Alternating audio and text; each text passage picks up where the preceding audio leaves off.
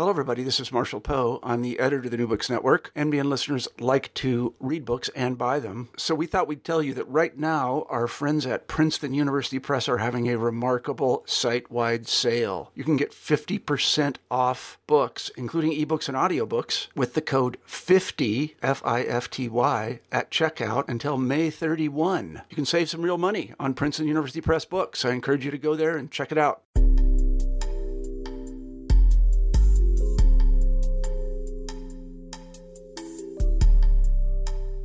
Hello and welcome to a new episode in the New Books in Gender Studies podcast. I'm one of your co-hosts, Kyle McMillan, and I have the pleasure today of being joined by Professor Shep Melnick of Boston College, um, and to talk about his new book, The Transformation of Title nine, Regulating Gender Equality in Education. Professor, how are you doing today? Good. Thanks for inviting me. Yeah, it was, it's a pleasure to have you today. And, you know, I just kind of want to start out with a quick introduction of your academic background, sort of, you know, how did you end up writing this book about Title nine? Sure. I, I don't study gender studies. I'm a political scientist. Uh, my degrees are uh, in uh, political science from Harvard. I've taught at Boston College for twenty years now, where I'm uh, Thomas P. O'Neill professor. My work has always been on the intersection of law and politics, courts, administrative agencies, and Congress. I started to work on a larger project on what I call the civil rights state. I became interested in the way in which we've developed this very large regulatory process regulating discrimination on the basis of race, gender, disability, age, language, but we really haven't understood the extent to which it is both similar to other forms of regulation, but in important ways quite different from it. I previously wrote a book on environmental regulation called Regulation of the Courts, and I wrote a book on entitlement statutes and their interpretation by courts. So now I wanted to look at a different form of government activity and the role that agencies and courts and Congress played. Uh, I originally viewed this section on Title nine to be just one chapter in a larger book. But as I was working on it, more and more happened. We had new regulations uh, and many court decisions on sexual harassment and sexual assault. Then we had regulations on transgender rights. So the more I studied this, the more there was that was controversial and interesting, and that eventually turned into this book called The Transformation of Title nine, and I really look at it as a form of government activity uh, in which thousands of educational institutions are regulated by a small office within the Department of Education, and I try to trace through the evolution of this form of regulation. Yeah, and I think a good place to start, you know, I, I'm sure that most of our audience has heard of Title nine and sort of has a working understanding in their own minds of what it is. But do you want to talk about sort of very broadly, what is Title nine and how did it come about? Most people associate Title nine with college athletics. For many years, that was the most controversial part of regulation. But Title nine itself sweeps much more broadly. It was originally passed as a little noted section of the omnibus legislation, uh, education amendments of nineteen seventy-two, so unimportant that it wasn't mentioned either in President Nixon's signing statement or in the New York Times story the next day. It was uh, it, one reason it was not particularly controversial is that it was enacted on the floor of both houses shortly after Congress sent to the states the Equal Rights Amendment. So this was just kind of chipping away at a larger issue, and the Congress thought that the Equal Rights Amendment would pass very quickly. So this was just one minor step along the way. It became controversial a few years later, mainly over the athletics issue. And that was because athletics is different from almost everything else in education, that we don't say female athletes compete on an equal level playing field with the males, go out for the same team. If you don't make the basketball team because you're not as tall, tough luck. We don't say that. We say rather, um, we have a form of separate but equal. in athletics because of uh, major phys- physical differences. Uh, and that led to the question of what is equal, and that turned out to be very, very difficult to resolve. So that was the first issue. But um, it had a number of other implications um, for admissions to schools and for a while, uh, employment opportunities by female professors who had been very badly discriminated against for forever. Uh, that eventually was taken over by the E E O C under Title seven and really uh, disappeared from Title nine litigation.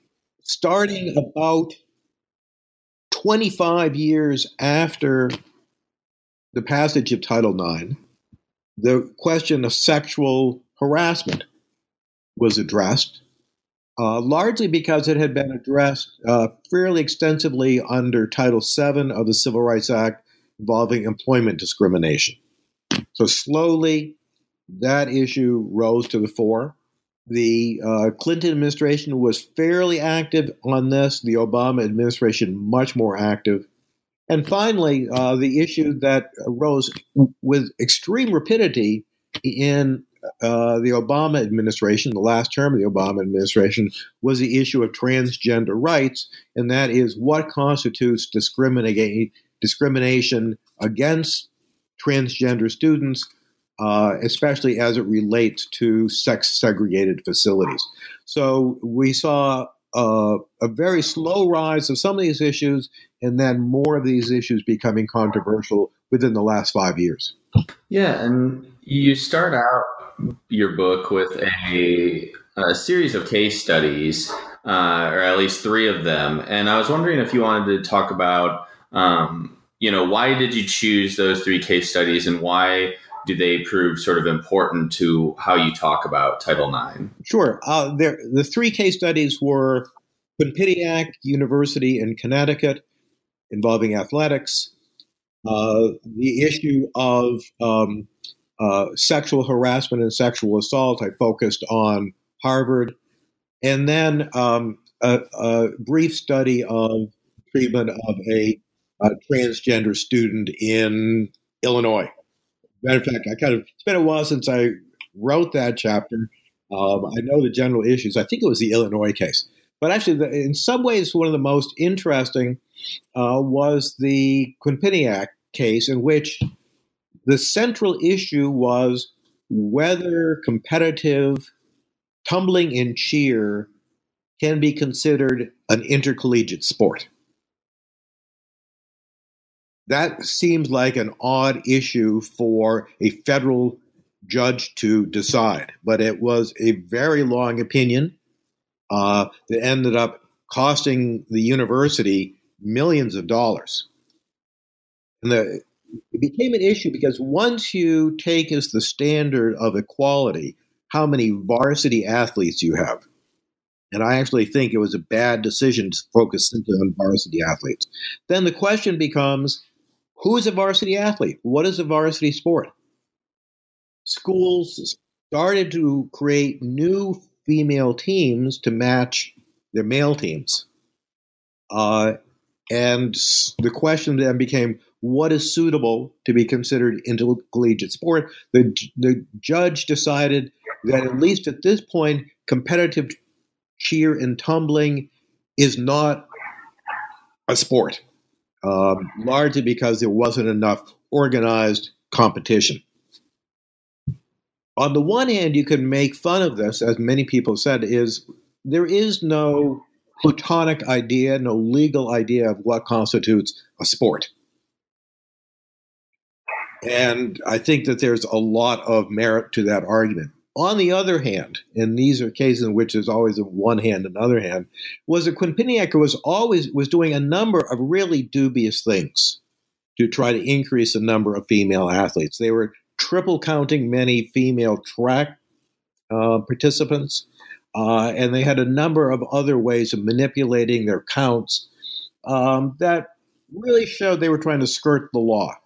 So these once you start saying that the main issue is how many varsity athletes do you have, you get into lots of disputes on who is a varsity athlete. That really shows how you go from kind of broad statements of equality of opportunity to very detailed regulatory issues. So that was uh, the first case study. The second was uh, Harvard Law School, which was trying to put together adequate rules about how charges of sexual assault would be handled. The Department of Education in two thousand eleven and two thousand fourteen had very detailed rules about how schools should proceed. And I just want to uh, take a minute to say that these rules were not announced through standard notice and comment rulemaking, which is what the Administrative Procedures Act required. They were simply announced by in unilateral Dear Colleague letters with no opportunity for public comment, no explanation of the basis for them, uh, and no opportunity for judicial review. So that's a, a key component of many of this, these forms of regulation. The rules on procedures for handling sexual assault claims were very controversial. One part was the requirement that schools use the preponderance of the evidence standard rather than the more demanding, clear, and convincing evidence that many schools had used before. There were limits on testimony, on cross-examination, on use of lawyers. Most schools, or many schools, including the rest of Harvard University, basically said, okay, we'll adopt these rules. Harvard Law School said no. We think that this is a fundamental dilution of due process rights for people accused of very serious misconduct. We want to allow more use of lawyers, more use of cross-examination. At first, the Office of Civil Rights said, no, you can't do that. Uh, eventually, the Office for Civil Rights said, okay. Um, and there was greater opportunity for the use of lawyers. And what, but this was really kind of an unusual case because Harvard said, if people can't afford a lawyer, we will provide it for them. Most schools are not rich enough to do that. Uh, so it really showed there. This was the origin or the first battles in this long struggle over what is adequate due process for people accused of sexual misconduct.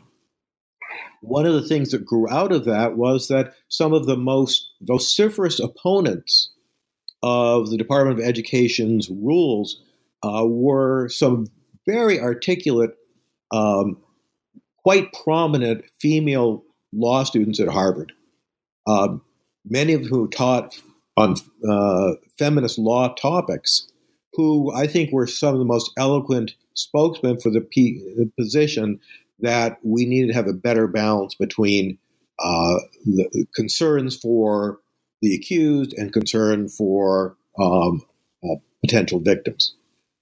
So that was uh, the second story. And the third story was the story of the Office of Civil Rights' initial efforts to say that access to sex-segregated facilities in public schools, and this was um, a public school in Illinois, that they have to be allocated only on the basis of a student's internal sense of gender identity, not on the basis of their biological sex.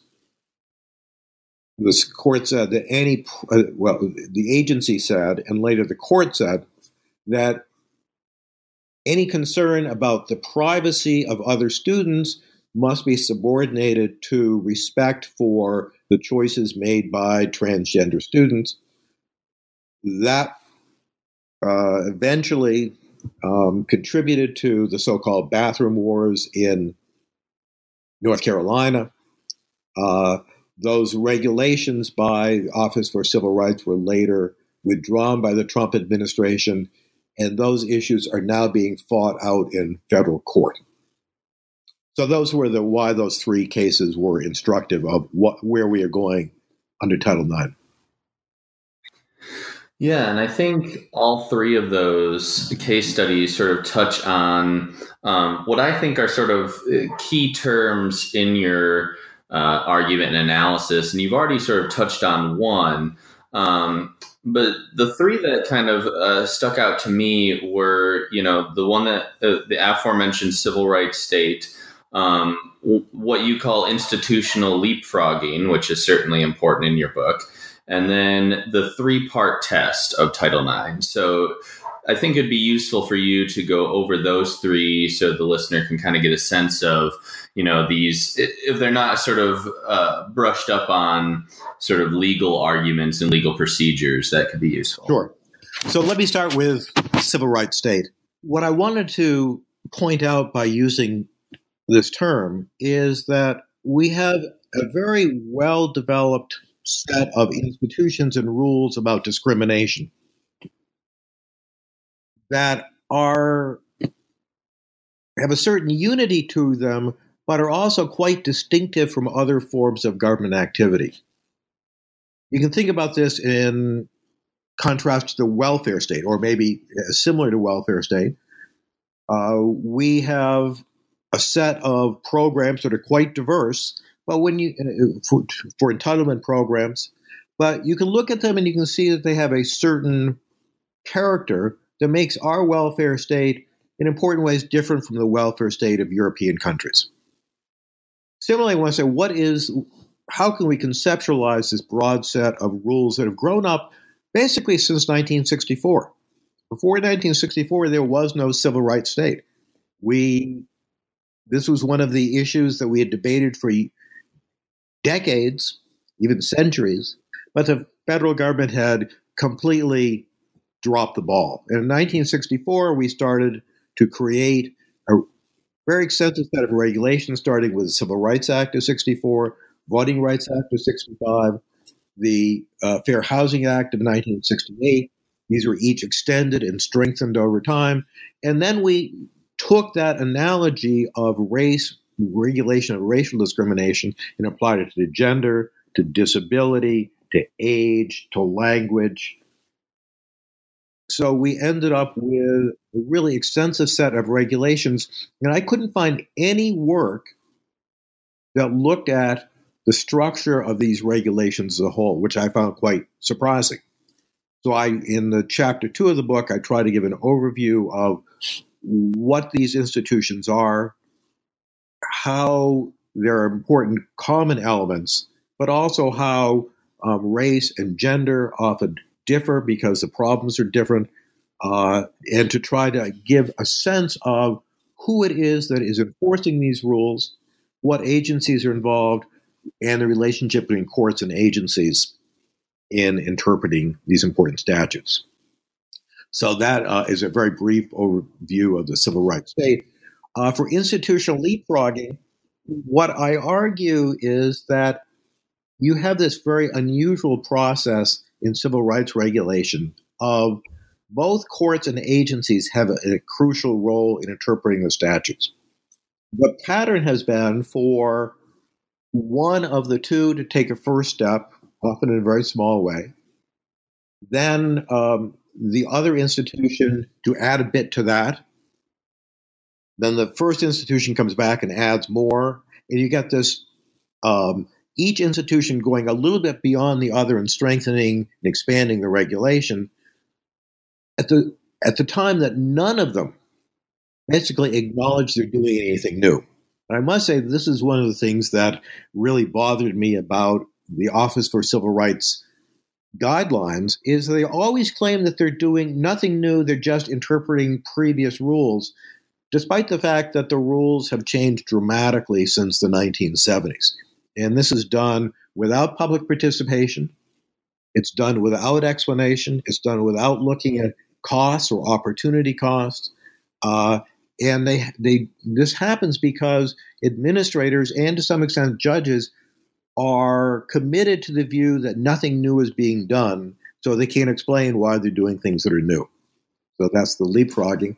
Um, and the three-part test um, – This is a, a really good example of this process of institutional leapfrogging. Three-part test refers to rules set down first in nineteen seventy-nine by the Carter administration that laid out standards for determining whether schools had enough varsity teams. Let me see if I can reproduce the three-part test here. Um, the first was that you have a number of varsity athletes of male and female proportional to the population of the undergraduate student body of males and females. That's the so-called parity test. Second uh, uh, part of the three-part test was, have you steadily increased the number of female varsity athletes? Uh, and the third part of the test was, is there some unmet need, unmet interest and ability uh, that allows uh, underrepresented sex to create another team?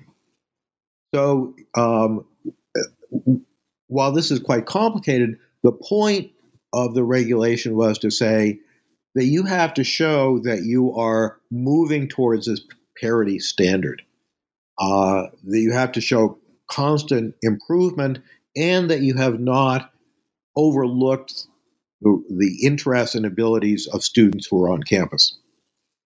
That was announced in nineteen seventy-nine as a clarification of previous regulation.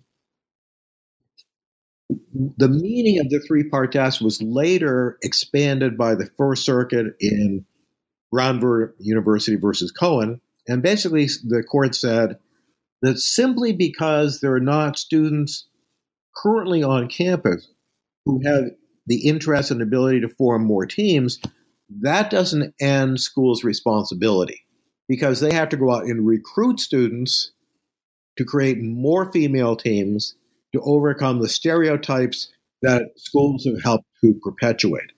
So the parity standard really became the goal at which all schools had to aim, in part because of a clarification of a previous regulation, and then a court interpretation of that clarification, and then later on, so-called Dear Colleague letters by the department clarifying what Brown University case meant. So I think that's a good example of the leapfrogging that made the rules more and more strict, especially on the basis of schools have to take affirmative action to overcome stereotyped typical notions that are common not just within their campus, but within society at large. Yeah, and I, one of my questions that I had in terms of institutional leapfrogging, does this procedure, sort of this legal um, tactic, if you will, happen elsewhere in like regulation? You know, that is a very good question. Um, I've see, it happens in other forms of civil rights regulation. Uh, for example, under Title seven and Title six of the Civil Rights Act. It would be interesting to see to what extent it does happen elsewhere, but here's the reason why it's probably a little bit less likely. And that is because I think a key feature of civil rights legislation is that courts and agencies have approximately equal responsibility, in large part because courts have allowed so-called private rights of action. That is, the ability of a private citizen to go to court to enforce a part of a civil rights statute, whether it be Title nine or Title seven um, or Title six. That gives the courts an unusually large role that parallels the role of administrative agencies. So I think that that particular structure of having two co-equal interpreters, which you don't find in most other statutes, they either delegate primarily to the courts or primarily to agencies, that has been one reason why leapfrogging has been so pronounced here.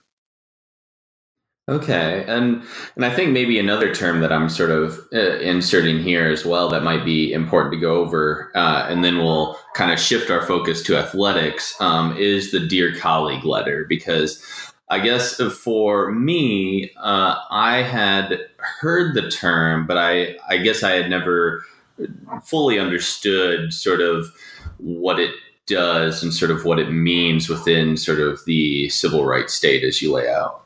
Sure. I'd be happy to. Uh, first, I should say that uh, unlike most people who are in gender studies, I really come at this from uh, a political and legal perspective. Uh, and I, I have a, I might have a tendency sometimes to talk about things uh, that I don't explain in adequate detail. So if I leave anything out, let me know. The uh, Title nine, like Title six of the Civil Rights Act, gives administrative agencies that distribute federal money the authority to establish rules and regulations to explain what discrimination means and what schools must do to receive federal funds.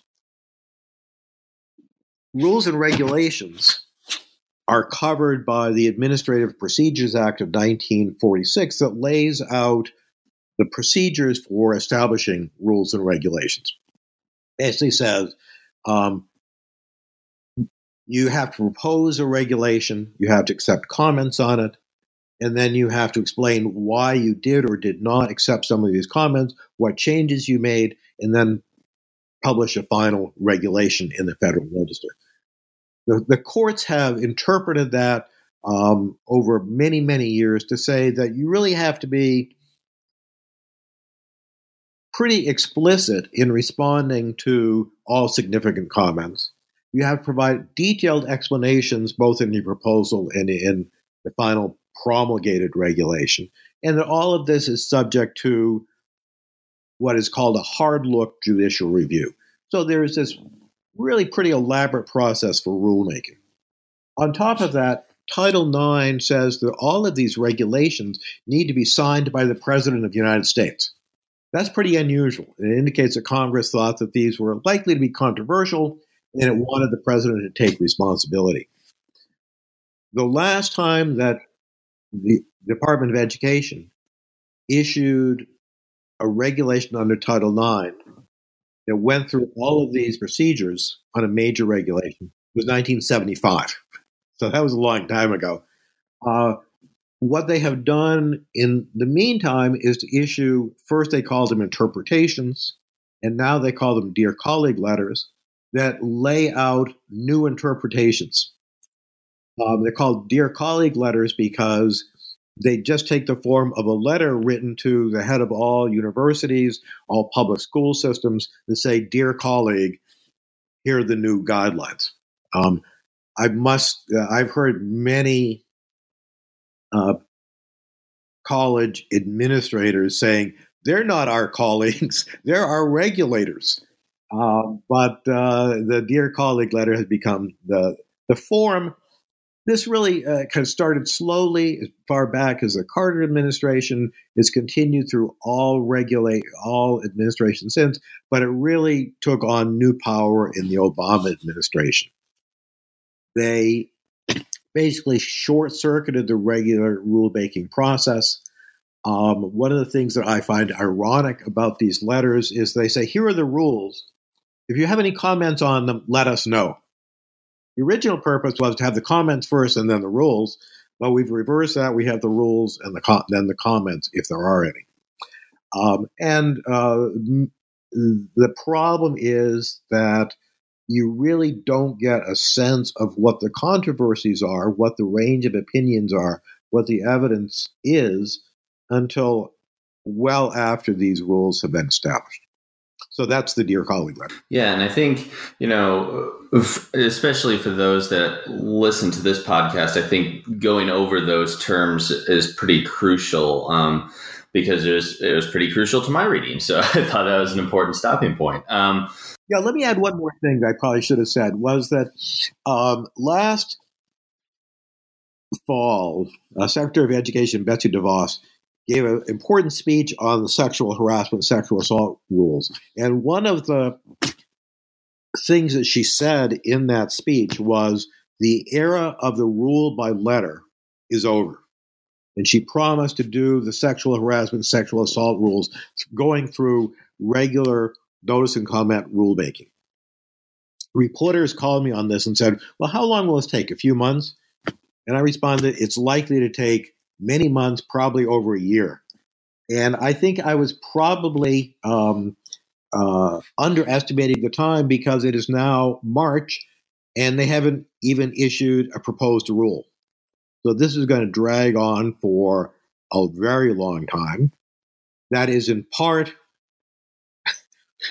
let me be blunt, that is part because of the sheer incompetence of the Trump administration uh, and the Department of Education. Um, I, I, I am quite a vociferous um, opponent of the current administration. I have very little trust in them. So that's number one. Number two is that this process is inherently time-consuming. And number three, because of the the confirmation process, we don't yet have a Assistant Secretary of Education for Civil Rights. So until you get the right the people in place, it's really hard to keep this going. So will we ever see this form of standard rulemaking being used? I expect we will, but we'll see. Right. And I, that that's also an important point. And uh, so shifting our focus to athletics, which, as you said at the beginning, is sort of the the most common way that people filter in their minds Title nine or what they think of Title nine. Um, and this actually comes at an interesting point in, in my life as well. I just actually was in Indianapolis for a, a conference, and I went to the Um, N C double A Hall of Champions, and they highlight sort of, you know, they have a Title nine exhibit basically. So I think it's important to go over sort of what does Title nine do in athletics specifically, or what what's it supposed to do, and then what has happened to athletics since Title nine. Right. Let me let me start off by saying that when I originally wrote about Title nine, I thought I was going to have an example of a good form of regulation and a bad form of regulation. I think the sexual harassment, sexual assault really went overboard in threatening due process and freedom of speech. But athletics was going to be my example of good regulation uh, because I saw my daughter and her friends benefit from the increase in athletic interest. Um, I insisted upon putting the cover on the cover, a lacrosse stick, because my daughter played uh, both J V college lacrosse and high school lacrosse. So I'm a big supporter of uh, of girls and women being more involved in athletics. I became much more of a critic because of a feature of the regulation that I consider quite pernicious, which is the almost exclusive focus on varsity sports. Uh, I think that this uh, puts undue emphasis on the most competitive level of athletics. I think it undid a much healthier female version of what athletics could be that was prevalent in the nineteen seventies. And to put it graphically, that because of the pernicious influence of the N C double A trying to take over women's sports, they brought all of the corruption, and I use that word advisedly, corruption of men's college sports into the women's arena. So that's kind of my the basic point I would make. But let, let me kind of, I, I should back up here. Um, why was athletics always so controversial? Um, it was controversial because we didn't say for athletics, as we say in an English class or political science class or any other class, go in and compete, and we're going to take away the barriers that used to prevent women from entering this field. We said the standard in athletics is going to be separate but equal. So then the question is, what's equal? Um, you can look at number of participants. You can look at number of teams. You can look at amount of spending. Those are all possibilities that were considered. One of the really confounding things in college sports is football. Why? Because college football teams have one hundred, one hundred twenty team members of the team. There's no female equivalent.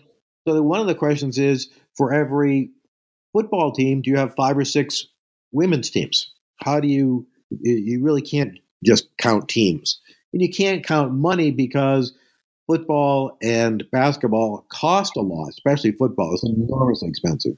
But they also bring in revenue. So that's complicated. And I will also say that um, schools really fudge all the numbers.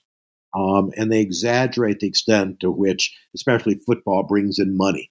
In most schools, football is a big money loser, despite what colleges say. So then the question became, well, how do you count these things? Uh, they, the schools, uh, the regulations focused on varsity athletes, I think, for a couple of reasons. One is that they're easy to count. Second, you don't have to figure out how do you compare um, a, a, a yoga class with a football team. Uh, and a, another reason is because the N double A C P, after trying to kill Title nine in the nineteen seventies, figured we can't eat them, we're going to take them over. Um, and what does the N C double A do? The N C double A sponsors the m- most competitive sports. And that's what they did with women's sports. Um, they said, we run, you know, the most competitive levels. There were a number of women's groups that signed on to this. One was the Women's Sports Foundation that is made up of professional women athletes.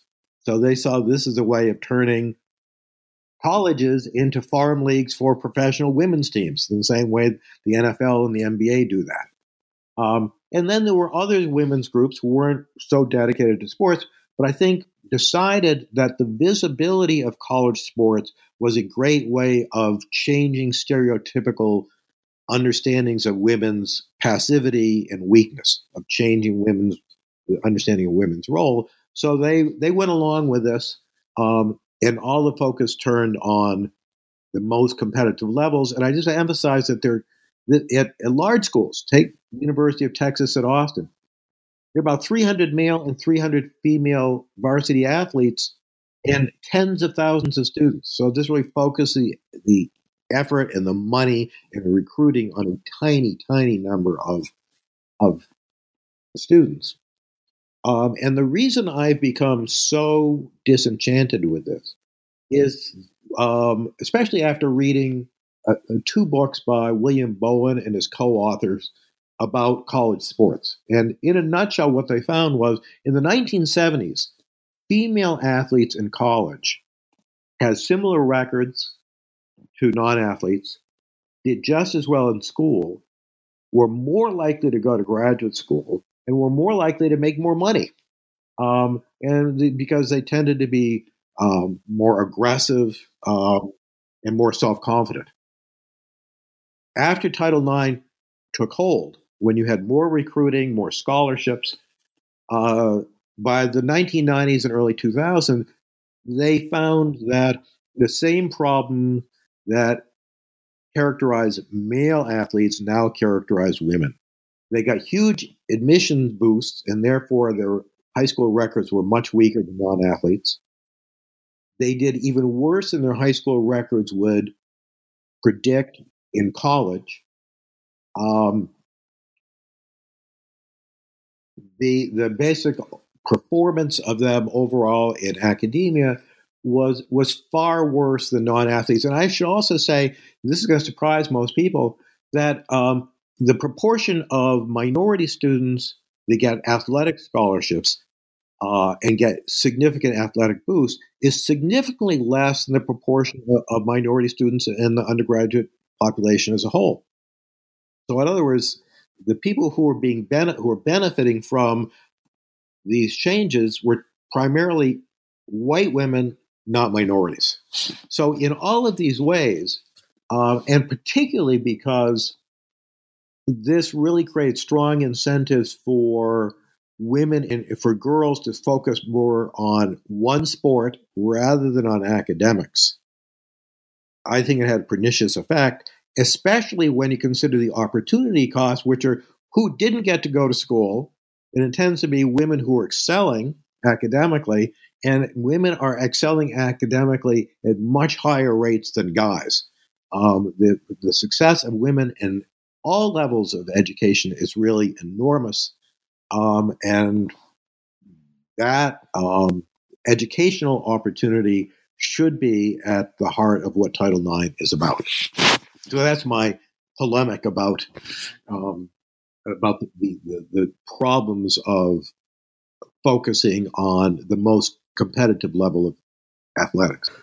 So one of the questions that I had in in your discussion of athletics, um, so a lot of the sort of issues that you raise um, have to do with funding, right? So um, you kind of talk about how because Title nine sort of uh, regulate schools into, you know, whether they have to create a, a parity to men's sports or, you know, you kind of lay out various scenarios, but it all leads to, you know, spending more money at, in athletics than maybe other areas. And my question was, you know, that seems to be an issue that may not be totally at the feet of Title nine, right? That sort of is a larger issue of public school funding and university funding. So what is sort of the tension there, right? So um, if you were to, I guess, I don't know if it's fixable, but I guess could that problem be fixed solely via Title nine reform, or is it a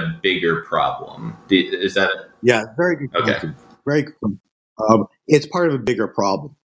Uh, I don't think that we're going to have much change in the Title nine regulations unless it is coupled with a reevaluation of the role of athletics in college overall. Let me just say that I'm going to talk primarily about college, but one of the things I think the Obama administration did well and deserves praise on is that they started taking a closer look at athletic opportunities at the high school and elementary school level. There are some real problems there, uh, in part because the disparity between male and female opportunities is quite large.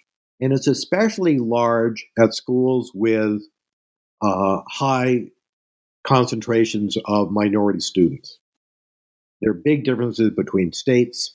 Uh, and to the extent that uh, that schools have to address this issue at the elementary and high school level, I think that's good. So let me return to college. The um, Title nine does not require more spending on athletics. In form. In practice, it really does, for the reason that it is politically extremely difficult to eliminate men's teams. Now, it has happened. In the nineteen nineties, there were a lot of so-called minor men's teams that were eliminated uh, in order to free up, do one of two things. Free up money for women's sports, or to reduce the number of men's so you didn't have to increase women's sports by as much. So there are a lot of swim teams, wrestling teams, uh, and uh, other less visible teams that were eliminated. Uh, many people get very upset about this. I will admit, I don't care. no, so... Some uh, re- there weren't as many re- college wrestlers. Well, that's the way things go. But the the problem was that this cre- created so much opposition that um, proponents of women's sports realized that the best way politically to accomplish what they wanted to do was to hold steady the number of men and increase the number of women. And how do you do that? Spend more. Uh, the Office for Civil Rights said that discontinuing men's teams is a disfavored practice. And uh, Betty, uh, spokesman for women's group, saying, we oppose effort to cut men. This was, I say, a politically sensible thing to do. Um, Always expand the pie, don't cut down the size of the pie. Um, but they acted as though there were no cost to this. But the cost, obviously, would had to come out of something else.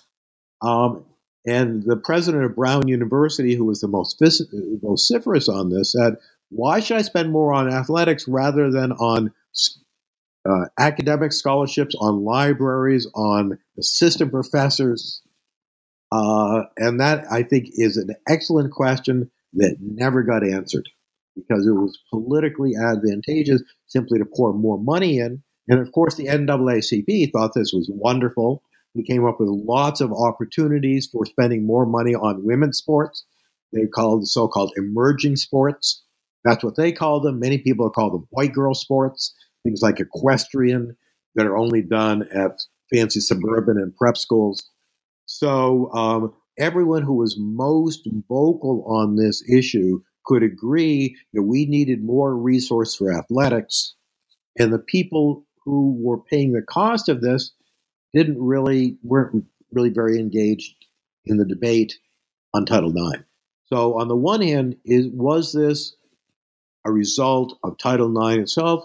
No. Was it a result of the form regulations took coupled with the politics of the issue? I'd say yes. Right. And I think, you know, transitioning to the sort of second part of the second half of the book, um, talking about sexual harassment, sexual assaults. And I think, you know, that has become sort of a Title nine issue that may, at least in the recent news stories, start to eclipse how, you know, athletics in terms of how people think of Title nine because of, and you describe this in your book, sort of the, um, the ways in which the Obama administration sort of used this sort of institutional leapfrogging in Title nine to, you know, go after the problem of sexual harassment, sexual assault. So in what way um, has Title nine sort of shifted over time in terms of its dealing with sexual harassment, sexual assault on campus? And, you know, you also bring up how they borrow from other civil rights legis- legislation to do that. So I think going into that would be useful. Sure. Yeah, I mean, this is a complicated area. So let me start with the last thing you said, borrowing from other areas of civil rights law. There was virtually no mention of the problem of sexual harassment or sexual assault under Title nine for twenty-five years. That is until around nineteen ninety-five. In those years, there were two things that really brought attention to the problem of sexual harassment in schools. One was the general increase in attention to the problem that was It got a lot of media attention in the Clarence Thomas and Anita Hill hearings. There were a number of studies, um, not particularly scientific, but studies by the A A U W and by um, a, a, a magazine for teenagers um, that said that this was a common occurrence, especially in high schools. Uh, and then there were there was important Supreme Court decisions in nineteen ninety-two that said when schools overlook the problem of sexual harassment, in this case, in the case that came before the court, it was a really horrendous case of a teacher um, uh, basically being involved in statutory rape with a student. Um, and the, the school looked the other way, and the court said, under Title nine, if you look the other way, then you are liable for damages. And schools got really concerned about this. What, what are our responsibilities? Um, when can we, we be sued for damages? Uh, and they really said to the Office for Civil Rights and Department of Education, we need guidance on this. So um, trying to figure out what to do, the Office of Civil Rights looked at regular uh, rules that had been developed under Title seven of the Civil Rights Act that prohibits employment discrimination on the basis of sex. And these had been debated and developed over, basically over a, a twenty-year period. And the rules that eventually gelled, especially after Supreme Court decisions in the late nineteen nineties, was that they took a tort-based approach, that schools have the responsibility for establishing policies, defining and outlawing sexual harassment. They have to prevent, gr- provide grievance procedures. They have to respond promptly and uh, effectively to complaints that are being lodged. Uh, if they do all of these things, they can't be sued for damages. Um, but if they uh, don't do these things, they can be sued. And the idea was, let's say, two things were at the heart of it. One was that most sexual harassment and sexual assault was a, refu- was a result of a few bad apples, almost entirely male, that um, uh, schools had to deal with and employers had to deal with. And second, that if you change the incentives to the threat of damages, that's going to do the trick. You'll get institutions to change. Um, the a really crucial event came in the late nineteen nineties with two Supreme Court decisions under Title nine that really um, limited liability of schools quite dramatically. So the, their liability was significantly less than employers. Women's groups, law, law review authors really attacked this and said this is way too lenient, and it encourages schools to stick their head in the sand and not recognize what's going on. Um, and uh, in, on the very last day of the Clinton administration, O C R issued new rules and said, we're going to divert from the Supreme Court. We're not going to follow. This is kind of the opposite of leapfrogging. We're not going to follow them. We're going to have our own set of rules. But of course, there was it was not clear how they would ever enforce this. Um, so that was the hit, kind of a deviation from the ordinary process of leapfrogging.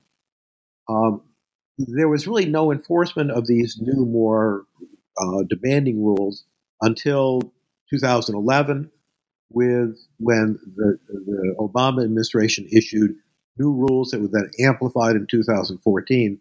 And they dealt with the enforcement problem by saying, we're not going to rely on the courts.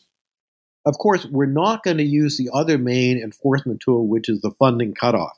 And I should say parenthetically that the the only enforcement mechanism created by Title nine was the funding cutoff. Pretty draconian. The number of times that enforcement tool has been used since nineteen seventy-two is zero. I just want to emphasize that. The funding cutoff has never been used, and it will not work. It's too administratively cumbersome, politically dangerous. It's likely to hurt the people you're trying to help. Um, so they had to come up with a new enforcement mechanism uh, if you can't rely on the courts, and it was the investigation.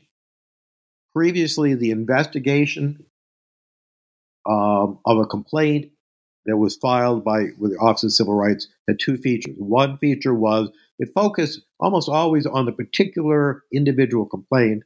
And number two, it was the, the investigation was not publicized until it was resolved. The Obama administration said, number one, we are going to publicize all of these investigations from the beginning, and we're going to start with some of the most prestigious schools that value their reputation. And number two, every individual complaint will become Uh, the, the trigger of a full-scale investigation of the entire institution that could take months or even years. Some of them took two or three years.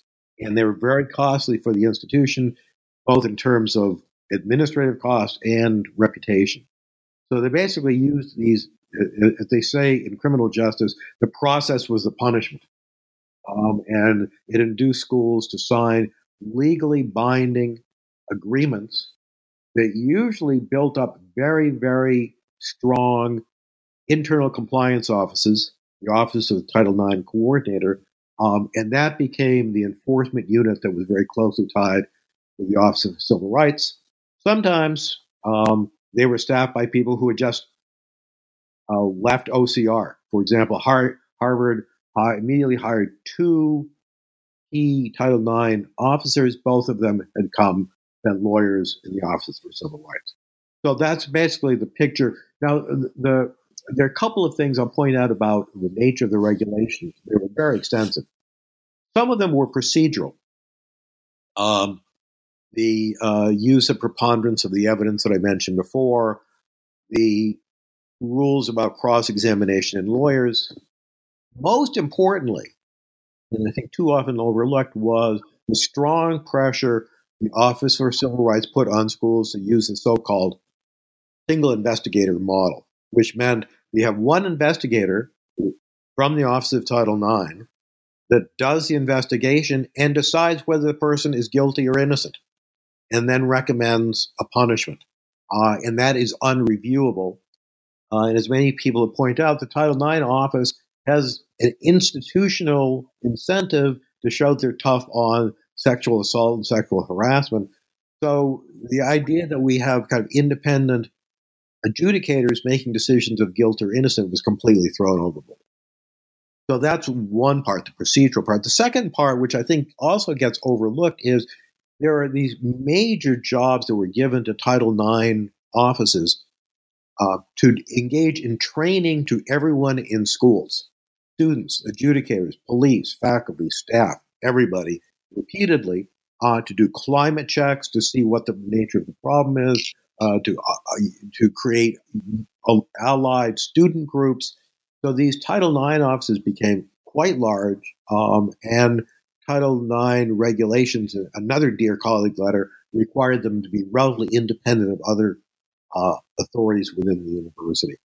So um, the training aspect of this, I think, is crucial, and more and more has put these Title nine offices um, into the instructional mode rather than simply um, the adjudicatory mode. And so one of the questions that I had um, in this section of the book, so, and this is kind of a, a complicated question that I don't think anyone has come up with an answer with yet, so I don't expect you to do it on the spot, but one of the issues with um, sort of the how Title nine or the Office of Civil Rights has changed uh, the way that sexual harassment, sexual assault is investigated on campus is there is a concern about false accusations, right? And I think that everyone is sort of like, that would be bad to have a, a false accusation. Um, at the same time, it seems like the... And you kind of lay this out in your book, how there are a multitude of reasons, often they're probably working at the same time, of why uh, this may be underreported or not reported at all by a victim, you know. And, and I think there's this really interesting conversation happening, and I think at times it, it they it kind of talk past each other, how on the one hand, we don't want false accusations to become a problem, but at the same time, it seems like there is also not the same conversation of that happening about like an, one other victim, right? Of like, we don't want to have one more victim that could have, this could have been prevented.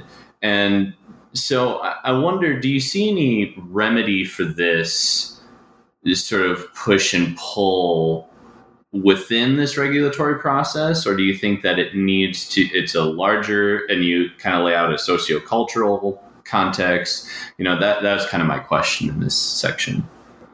You know, this is obviously a central question. Um, and I'm, I don't have a solution to it. Let me just kind of make a couple of comments that might move us along a little bit.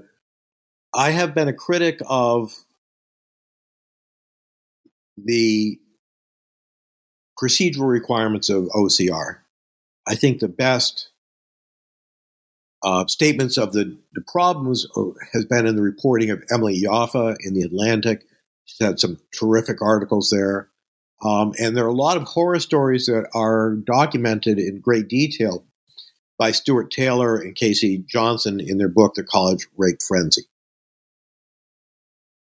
Many of the people who are critical of the O C R regulations say these should be handled in the criminal justice process. I disagree with that. I think it's entirely appropriate for schools to have their rules um, that are not subject to the very high burden of proof of beyond a reasonable doubt that is in the criminal justice process. So I don't support getting schools out of this. Schools have intermediate punishments short of sending people to jail. It could be expulsion. It could be other things. Um, and there's no one of the one of the reasons that um, people who suffer sexual assaults don't go to the police is because the burden of proof is so high, um, and they can be subject to you know, really. Um, Uh, extremely harsh cross-examination, as we recently saw in the Yale case. Um, so that's number one. This, this first point I make. Number two, I'd say one of the things that is really surprising when you look at the statistics of what's happening in schools is that the the number of complaints that are going to school adjudicators, I find remarkably small. I mean, no matter, I, I don't believe that one in five students are subject to serious sexual assault. I think that number is probably way off. But it's a heck of a lot higher than the number that are reported to school officials, which are really tiny. My hope is that the Me Too um, experience has made it more likely that women will report misconduct to authorities. But I think the one of the things that dissuades them, and we know this from a number of these climate surveys that have been done at universities, is that um, I mean, as strange as even some of these very severe types of assault, that the women report, they didn't report it because they didn't want to get the person into too much trouble. I mean, that seems bizarre, um, but that's what many, many women report. Um, to the extent that um, people think that the process is fair and that the punishments are not disproportional, then that might, I'll just say might, lead more people to report things that really should be reported and should be punished. So that's my initial effort to try to say how the procedure can be um, reformed to make it both fair and more effective. Because right now, I don't think it is very effective. It creates um, some injustices, and it doesn't have enough um, support to get people to complain about serious misconduct. So I think it misses on both scores. Yeah, and I think I think you're right in the sense that it's a it's a larger conversation, because I'm just thinking out loud about the case with Aziz Ansari, where it seemed very uh, there was a back and forth of what that actually constituted. Was it like some people categorized it as a bad date, the other, other side kind of categorized it as sexual assault, and there wasn't really a good conversation of how to sort of solve that impasse or like to have a larger discussion about what that actually was. And I think until that happens, I think the problem that you pointed out is going to kind of persist, unfortunately. Um, moving on to sort of, you know... Can I say one more thing on that? Yeah, yeah. This is a classic... Classic example of what happens when um, social norms break down. Um, I think that there's been a change in social norms about sexual relations, especially on campus. Um, things that used to be handled um, through inhibitions on both sides um, are now we expect to be to be handled through formal legal procedures, and that's a really hard thing to do, especially with conduct that takes place almost entirely in private. So I'll let you move on now. Right. Um, no, I just, I was going to move on sort of to the, the last part of your book, um, where you sort of talk about um, sort of the obstacles to retrenchment. Um, and you kind of touched on this earlier um, with sort of the Trump administration and sort of their inability to do much of anything so far. Uh, but what sort of is kind of happening there in terms of, you know, these obstacles to retrenchment? And then you, at the very end of the book, um, you sort of end about uh, talking about um, sort of what you would recommend going forward um, in this new administration, uh, kind of hopefully speaking. You know, um, most of this book I wrote, uh, the first draft I wrote before uh, Trump was elected. This came as a, a great shock to all of us. Um, so I had to kind of uh, add a lot of stuff towards the end. Uh, let me just say, first on retrenchment, there's a very elaborate um, and I think excellent political science literature on why retrenchment is hard. And as a um, people develop expectations around existing programs. Um, they develop interests around them. Uh, people re, uh, respond much more aggressively to perceived losses than to possible gains. Our institutions make changes of policy difficult. Uh, all of these things can be seen in athletics. Why, why am I not uh, more optimistic about changes in athletics? Well, you have all of these groups who have built teams, associations, jobs around the existing format, and all of them will be threatened by change, and all of them will fight tooth and nail to prevent change. So that, in a nutshell, is why retrenchment is hard. Um, on top of this, and I, I'm, I'm trying not to get too wound up by my anti-Trump animus, but the Trump administration has such contempt for expertise that it is incapable of putting people in place who can do a job of trying to figure out how to fix things. Um, now, I will say that I, when the Trump administration nominated Ken Marcus to be head of the Office for Civil Rights, I was stunned because I thought I was a pretty good nomination. He's knowledgeable, he's experienced, he's moderate, um, but of course, he's having a hard time getting uh, confirmation in Congress, in part because the Democrats don't trust anything the Trump administration does. And, you know, I gotta say, you know, why should they? Um, you know, here is why, why should they trust? I mean, I, you know, I get so wound up.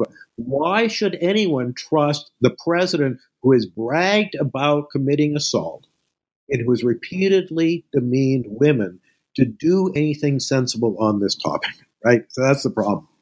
Now, what, what I think they should do, and I hope they will do, um, is to really go through an orderly notice and comment rulemaking process, have broad public participation, present, a, explain, explain what they want to change, and then after they hear these comments and hold public hearings, explain what they want to do in the end. Um, I think that would be a tremendously refreshing process um, and um, would allow us to get a better handle on things like how prevalent is various, various forms of sexual assault, um, what are the experience with different procedures. So I, I I think in the long run, if the Department of Education goes that route and somehow manages to put competent people in charge, that will be beneficial. Um, and I would say that, you know, maybe the Trump administration could do something right. Uh, the, I'd say the old, you know, the broken clock is right twice a day. Maybe this will be one of the one of the examples. Right, and you know, we've taken a lot of your time, and I'm I'm really appreciative of that. So I just want to end with this sort of two-part question. So, you know, and I encourage people to pick up your book. Um, it's really, at least for me, that isn't someone that is more on the legal side of education, is very informative. Um, and if they were, when they read this, what would be sort of the one takeaway you would hope people to get from the book? And then are there any other book recommendations that you would have if they want to dive deeper into this topic? I guess what I would, what I'd like people to take away is to understand what I call the transformation of Title nine was a fundamental change in purpose. We started out aiming this law at eliminating institutional barriers to women's education. And fortunately, that was done quite quickly with really remarkable results. As I said, women are outpacing men at virtually every stage of the education process. Um, I'm pretty sure that's going to continue. Um, and that's just been terrific. It's not only made our world fairer, but it's also has uh, unleashed enormous talent. So the purpose of Title nine originally um, was was terrific, and we have made remarkable progress. The transformation was to focus much more attention of trying to use schools to transform stereotypes about gender in all aspects of society. That's much more ambitious.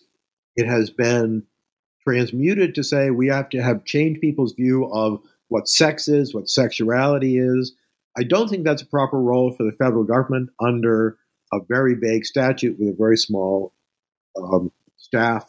And the one thing I hope eventually we do is to refocus emphasis on what is good for the education of women.